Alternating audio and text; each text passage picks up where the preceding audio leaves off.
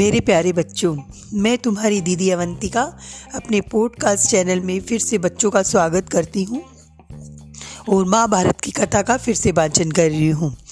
बच्चों, 2-3 दिन का हमारी कथा में गैप आ गया, उसके लिए मैं सभी बच्चों से माफ़ी चाहती हूँ।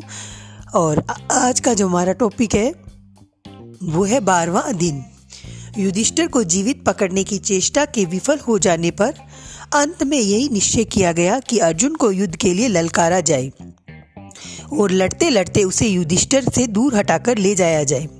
युद्ध का 12वां दिन था। बहुत ही भयानक लड़ाई हो रही थी। आचार्य द्रोण ने युधिष्ठिर को जीवित पकड़ने की कई बार चेष्टा की, पर वो असफल रहे।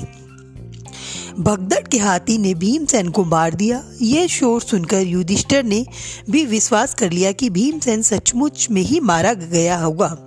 यह सोचकर उन्होंने अपने वीरों को आज्ञा दी कि वे भगदत्त पर हमला करें।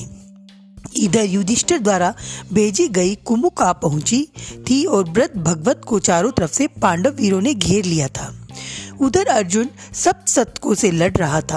अर्जुन के पहुंचते ही पांडवों की सेना में नया उत्साह सा आ गया। हाथी पर सवार भगदत्त ने अर्जुन और श्री कृष्ण दोनों पर ही बाण बरसाने शुरू की। भगदत्त ने एक तोमर अर्जुन पे चलाया। तोमर अर्जुन के मुकुट पर जा लगा। इससे अर्जुन को बड़ा ही क्रोध आया। उसने अपना मुकुट संभाल कर रख लिया और बोले, भगदत्त, अब इस संसार को अंतिम बार अच्छी तरह से देख लो। ये कहते कहते अर्जुन ने अपना गांडीव तान लिया। अर्जुन द्वारा छोड़े गए बाणों से भगदत्त का धनुष टूट गया। तरकश का भी यही हाल हुआ। अर्जुन ने भगदत्त के मर्म स्थानों पर भी बाण चलाकर उन्हें छेद डाला।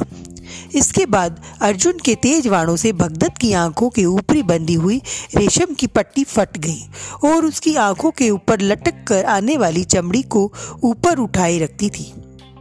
इसे भगदत्त की आंखें बंद हो गई। उसे कुछ भी सूझना बंद हो गया था। वह अंधेरे में मानो विलीन सा हो गया था।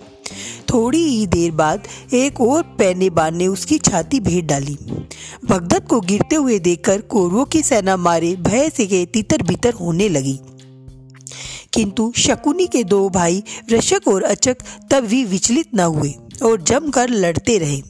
उन दोनों वीरों ने अर्जुन पे आगे और पीछे से बाणों की वर्षा करके खूब परेशान किया। अर्जुन ने थोड़ी देर बाद उन दोनों के रथों को तहस नहस कर दिया और उनकी सेनाओं पर भी भयानक बाण वर्षा की। सिंह शिशुओं के समान वे दोनों भाई अर्जुन के बाणों से घायल होकर गिर पड़े और मृत्यु को प्राप्त हो गए। अपने अनुपम वीर भाइयों के मारे जाने पर शकुनी के क्रोध और शोक की सीमा नहीं रही। उसने युद्ध शुरू कर दिया और उन सब उपायों को काम लिया जिससे उसे कुशलता प्राप्त थी, परंतु अर्जुन ने उसके एक एक अस्त्र को अपने जवाबी अस्त्रों से काट डाला। अंत में अर्जुन के बाणों ने शकुनी ऐसा आहत हुआ कि उसे युद्ध क्षेत्र से हट जाना पड़ा। इसके बाद तो पांडवों की सेना द्रोणाचार्य की सेना पर टूट पड़ी।